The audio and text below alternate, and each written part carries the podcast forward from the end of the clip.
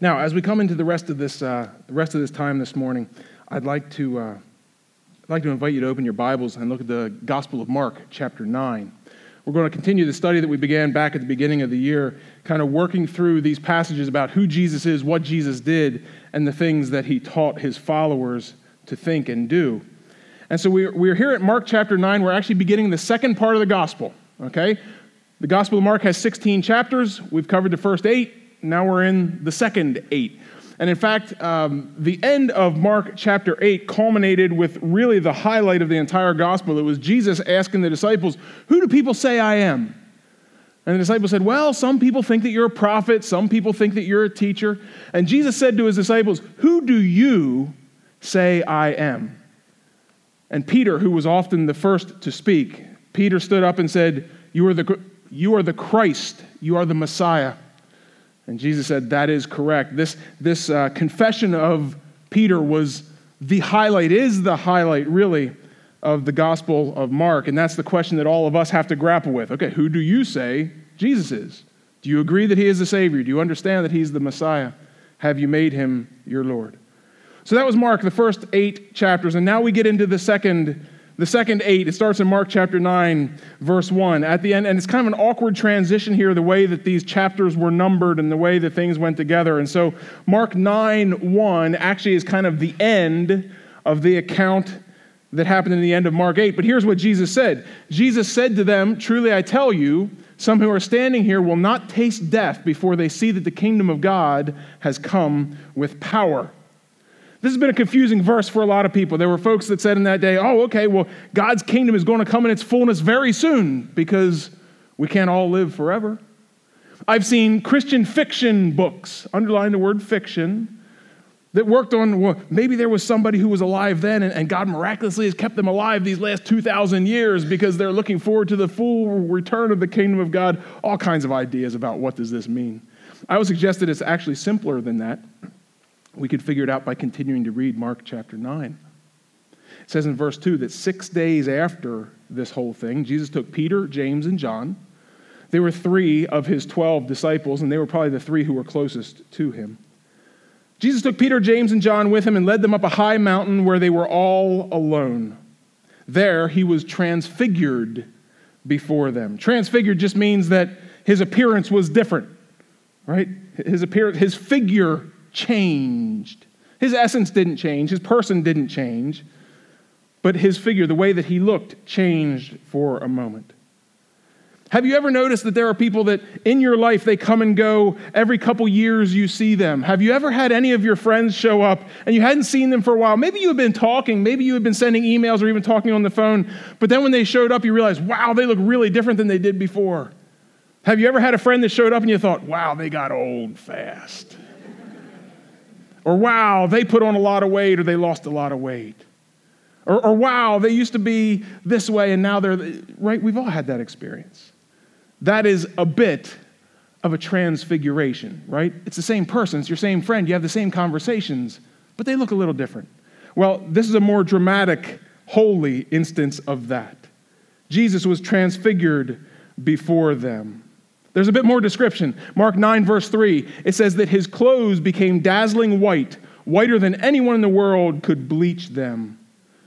If you like looking at parallels in Scripture, this may not be too far off than in the Old Testament in Exodus when Moses came down off of the mountain after his time with God. It says that he had a glow about him. In fact, he had to veil his face for a little while because the people of Israel were a little bit stressed out and freaked out about, about the way that he looked differently. That was Moses in the Old Testament. Jesus here, his clothes became dazzling white.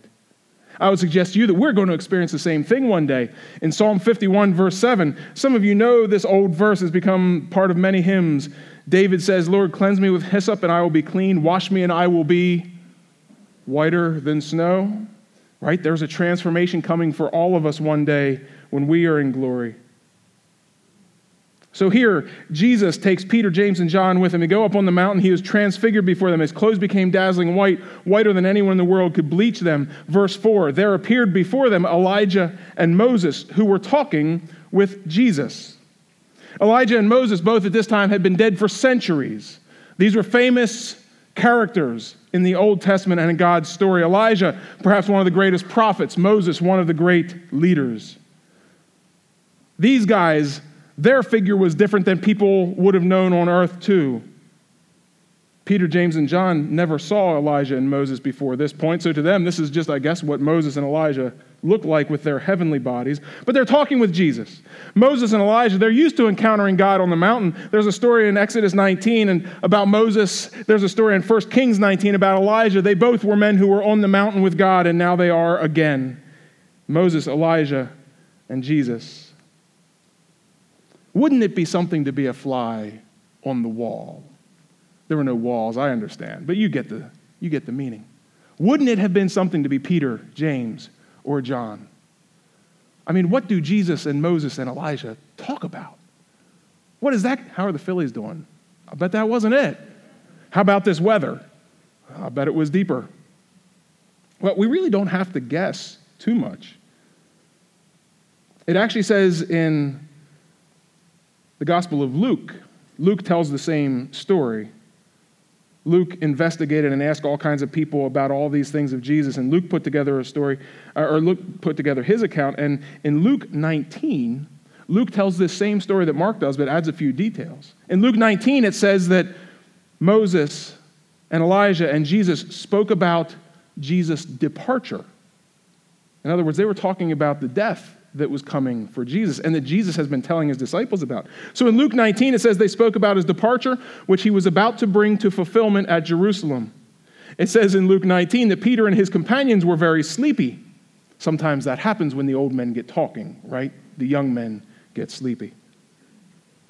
Peter's companions were very sleepy, but when they became fully awake, they saw his glory and the two men standing with him.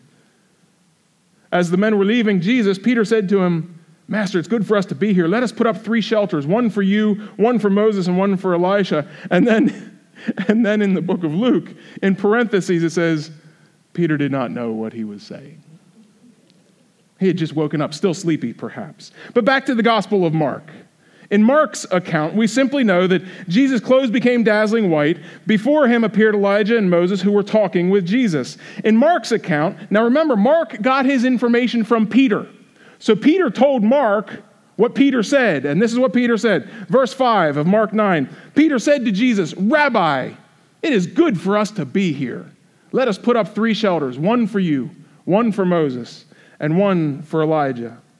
Those of you who are scholars of the Jewish religion could have all kinds of comparisons made to tabernacles and, and, and ceremonies. I'm not going to go down that road today. What I'm going to ask you to think about is this. If you had been in Peter's shoes, what would you have said?" Peter said, "It's good to be here. Let's put up three shelters. One for you, one for Moses, one for Elijah." Peter, perhaps intending to be hospitable. We're out here on the top of this mountain.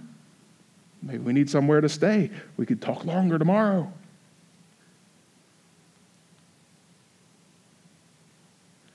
When you don't know what to say, maybe don't say anything. This is a hard lesson for me. I think there are some of us who, when we're overwhelmed, when we're, when we're whether it's good or bad, when we're overwhelmed, we get really quiet because we don't know what to say and we don't want to say anything foolish. And then there are people like me who, when they're overwhelmed and they don't know what to say, they just start talking. This is something I've had to work on over the years. I'm better at it. I'm not over it. But we have these responses, don't we? When things happen around us that either we can't quite comprehend or we see it and it's so amazing. I mean, if you were Peter or James or John, what would you do if you saw Moses and Elijah?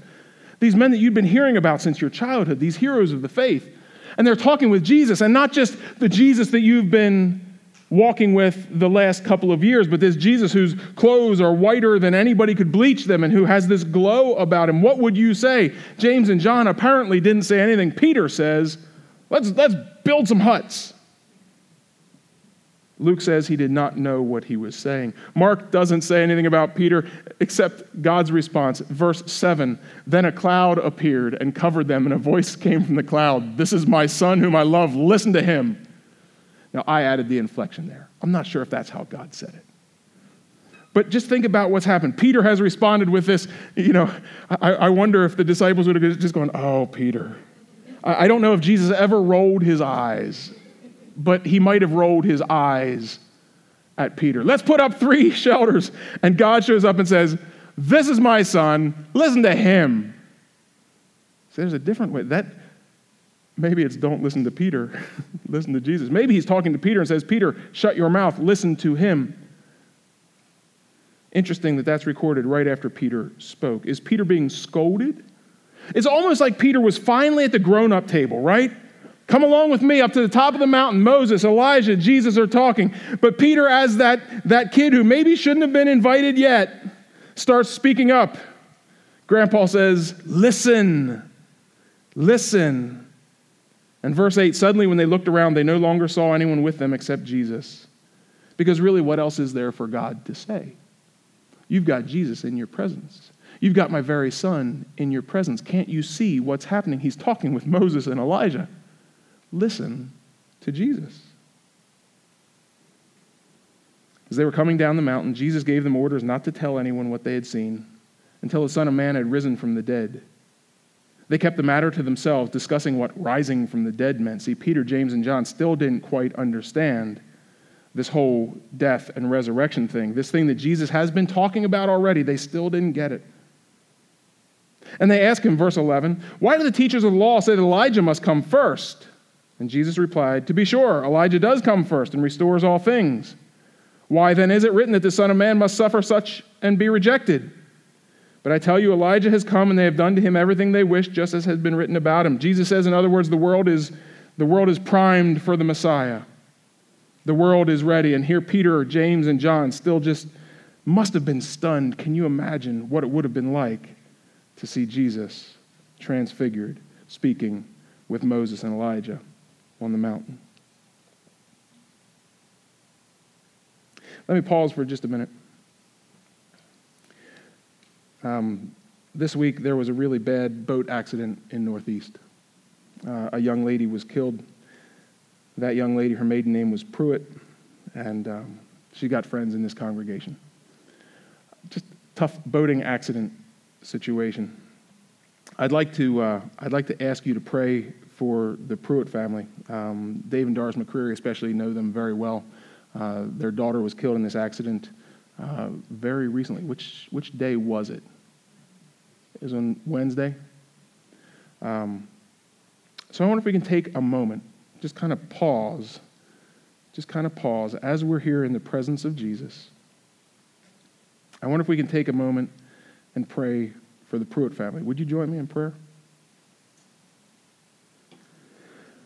Lord, we've celebrated a lot of things already today.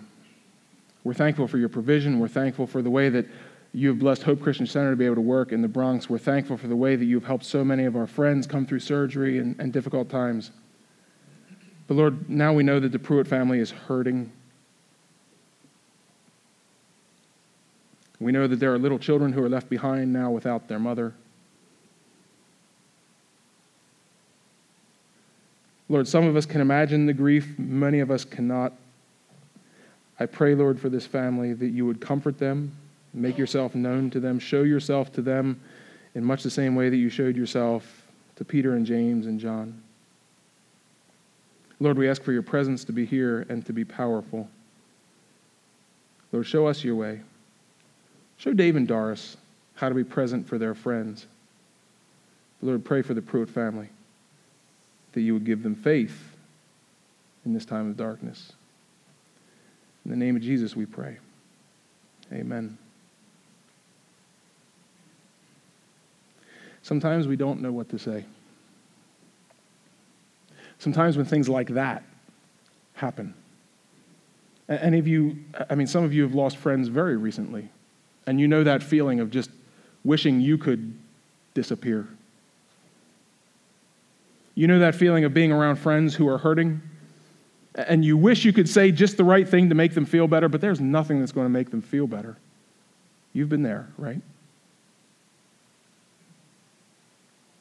There are all kinds of things that that may lead us to be speechless. Peter should have been speechless. James and John, they were overwhelmed by the power of Jesus' presence and his picture there. Sometimes you and I are overwhelmed by those amazing things too. But sometimes we're overwhelmed by the pain. Sometimes we are overwhelmed by the situation around us that is just a mess. And the loss around us that just hurts. This is part of our life here for now, right? This is part of the suffering that we endure, even as God followers. We know that there is pain and suffering. Did you know that in, in Mark chapter eight and nine and ten, three times Jesus tells people that he has to die and be dead for three days and rise from the grave, and that this is all part of God's plan? Did you know three times this happens? We've discussed one of them already last week. Three times Jesus talks about suffering, his own suffering. And did you know that every time when confronted with suffering, every time when confronted with the possibility of pain, every time the people around him either scolded him or argued with him or argued with somebody else, there is something about pain and suffering that just sends many of us into a loop. In Mark chapter eight, Jesus says, I'm going to die. He tells this to his disciples. I'm going to die. I'll be dead for three days, and then I'm going to rise. And in Mark chapter eight, Peter acts like he knows better, and he rebukes Jesus. You remember this? We talked about it last week. Peter says, Jesus, this should never happen. Jesus says, get behind me, Satan. You are thinking in the ways of the world. You're not thinking about godly things. That's Mark chapter eight. In Mark chapter nine, you'll see it in a couple weeks. Jesus tells his disciples that he is going to die, that he's going to suffer, that he's going to be dead for three days, and after three days he's going to rise. And his disciples, do you know how they responded? They started arguing about who was the greatest. While they were walking down the road, they had an argument among themselves about which one of the disciples was really the top guy. Jesus asked them, what are you talking about? And, oh, oh, no, Jesus, no, nothing, nothing. When confronted with this talk of suffering, what do they do? They, they have to start figuring out who's the top dog. In chapter ten of Mark, we're going to see this in a month or two. Jesus says, guys, I'm going to die. I'm going to be in the grave for three days. I'm going to rise. I'm going to be resurrected. This is God's plan. James and John follow that up right away with the appropriate question. Can we sit at your right hand and left hand in glory? No, it's not an appropriate question. It's ridiculous. It's self-centered. They're thinking about themselves. Jesus talks about suffering, and it's almost as if people lose their minds. These are the pre-resurrection disciples that Reuben was talking about earlier, right? Things overwhelm us. Sometimes it's glorious things like Jesus on the mountain. Sometimes it's, it's Jesus talking about suffering. These disciples couldn't get it. They just argue about who's greater. They tell Jesus that he's wrong. Or they ask for privileges that are not theirs to ask for. Sometimes you and I face the same kind of things. We have things that happen in our lives. Sometimes it is the birth of a child. Sometimes it is just that, that glorious thing. We're finally connected with the person that we've been waiting for. Sometimes it is just a friendship that comes through in a way that is powerful. Sometimes it's just watching a graduation or a Bible school night or that friend of yours that just finally is the person that they're meant to be. We get overwhelmed by those things. Sometimes it's grief. And sometimes it's pain. So often we don't know how to respond. Some of us just clam up, don't say anything. Some of us just start yabbering about the mouth and say things that we'll later regret.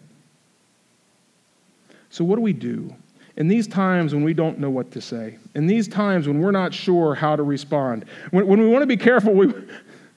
Reuben, I so much appreciate the fact that you were able to tackle Proverbs today. Proverbs seventeen twenty-eight, even fools are thought wise if they keep silent, and discerning if they hold their tongues.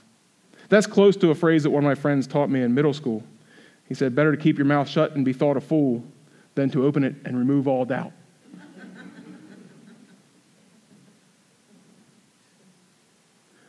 But often we don't know what to do, and we don't know what to say. Either in our excitement or in our grief, we feel overwhelmed. What do we do with that? Well, that's, that's the end of the sermon today.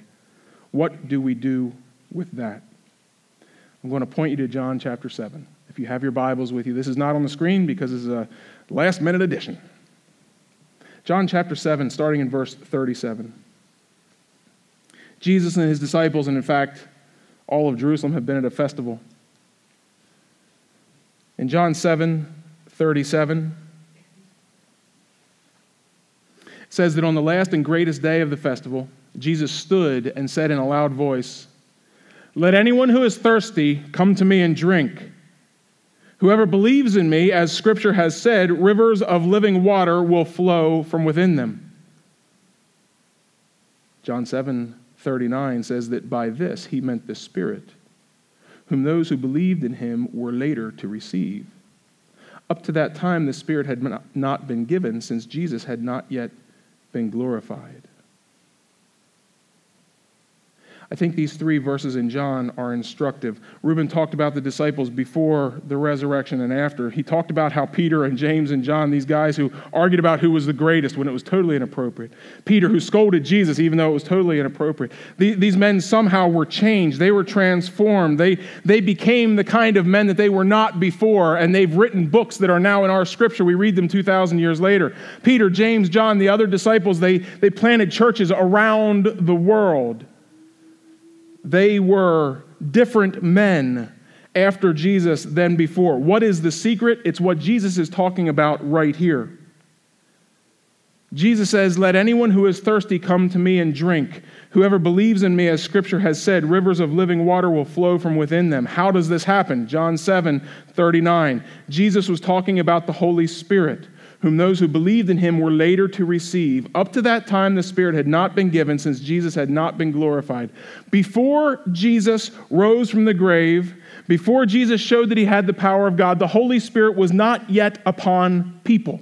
The Holy Spirit was still in heaven. Peter, James, and John, in these stories that we read in Mark and in John and in Luke, Peter, James, and John are still kind of themselves. They're learning from Jesus. They're following Jesus. They're observing what Jesus is doing, but they're still kind of working from their own capacity, from their own understanding, and from their own observation. However, the thing that changed their lives, the thing that changed, that, that Acts reflects, that the rest of the New Testament reflects, is that after Jesus went up into heaven, what came down? You can read about this in Acts chapter one and chapter two today when you go home for lunch. I'd encourage you to do so. When Jesus went up into heaven, he then sent the Holy Spirit down. And the Holy Spirit came to earth to dwell with those who believe in him.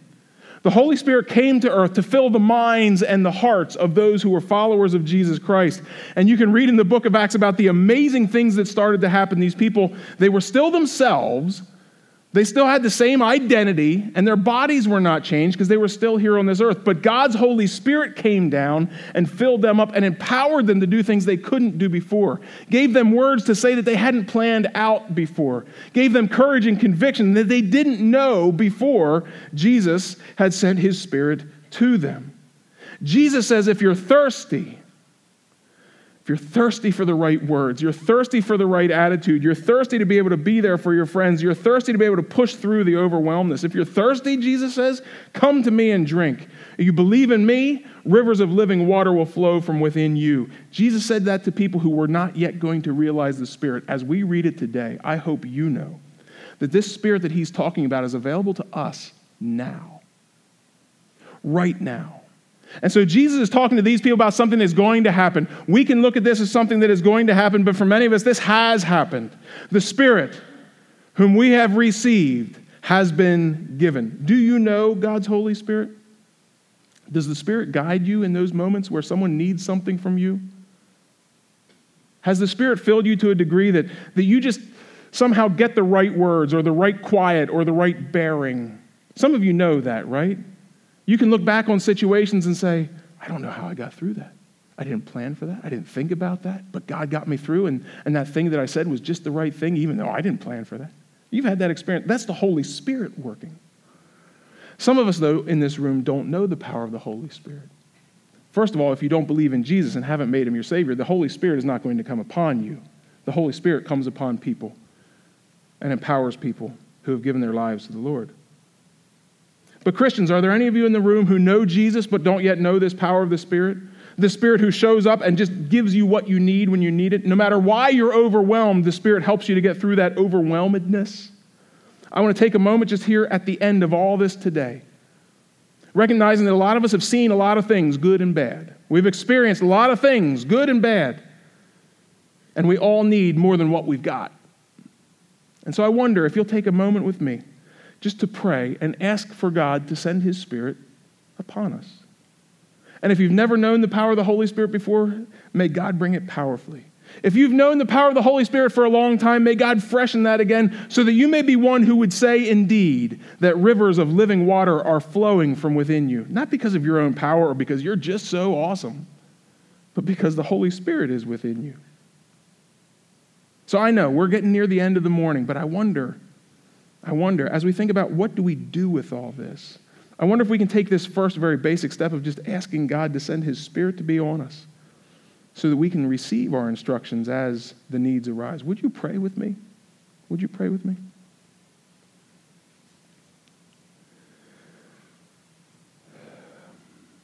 Father God, thank you for sending your Son, Jesus. Thank you for sending your Son, Jesus, to save us because we can't save ourselves. Jesus, we know that you can hear us from your throne in heaven right now. Jesus, would you,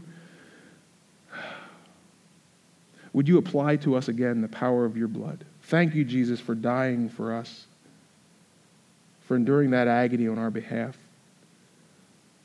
Thank you, Jesus, for being so powerful that you could rise from the grave, not being held down by death. Thank you, Jesus, for teaching us through the Scripture, for teaching your disciples directly. Thank you, Jesus, for offering us your salvation.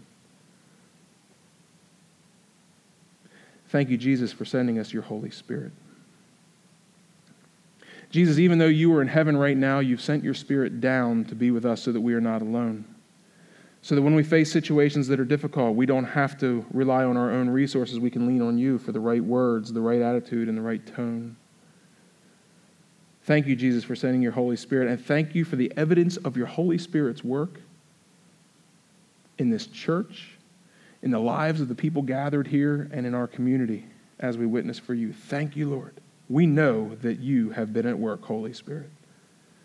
But Holy Spirit, today we call upon you now again. And Jesus, we ask that you would send your Holy Spirit into our hearts so that indeed streams of living water may flow out from us, so that we may know the refreshment and the peace that comes from being filled by you and not having to lean just on our own understanding.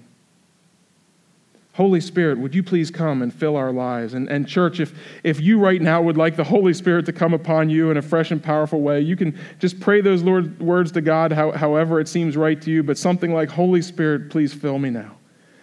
Holy Spirit, fill me now. Church, go ahead and pray. Holy Spirit, fill me now. Holy Spirit, come.